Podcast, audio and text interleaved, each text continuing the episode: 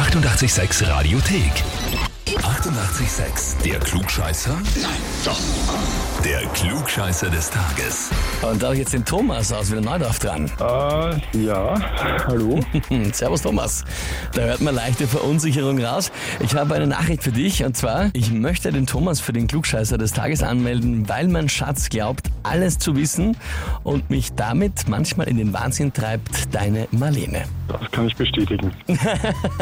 Dass du alles weißt oder dass du es in den Wahnsinn treibst damit? Zweiteres.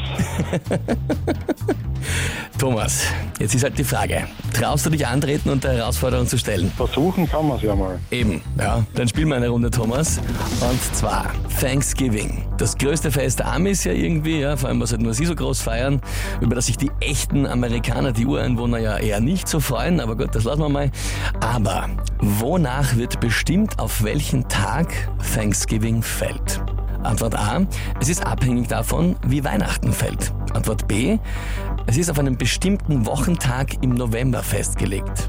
Oder Antwort C, es wird über den Mondkalender bestimmt. Ich würde Antwort B nehmen. Ein bestimmter Wochentag im November? Ja. Thomas, das wird jetzt die Marlene noch mehr in den Wahnsinn treiben, weil das ist vollkommen richtig, ja? Also, es ist immer der vierte Donnerstag im November und damit hast du es jetzt amtlich und offiziell bestätigt. Du bekommst den Titel Klugscheißer des Tages, bekommst die Urkunde und das 88.6 Klugscheißer-Eferl und kannst das stolz vor der Marlene präsentieren. Das werde ich sicherlich machen. Ja, das glaube ich dir. Das wird sie auch sehr schön wurmen. Wen habt ihr im Freundes-Bekannten- oder Verwandtenkreis, wo ihr sagt, der ist definitiv ein Klugscheißer des Tages? Anmelden, Radio 88.6 AT. Die 88.6 Radiothek.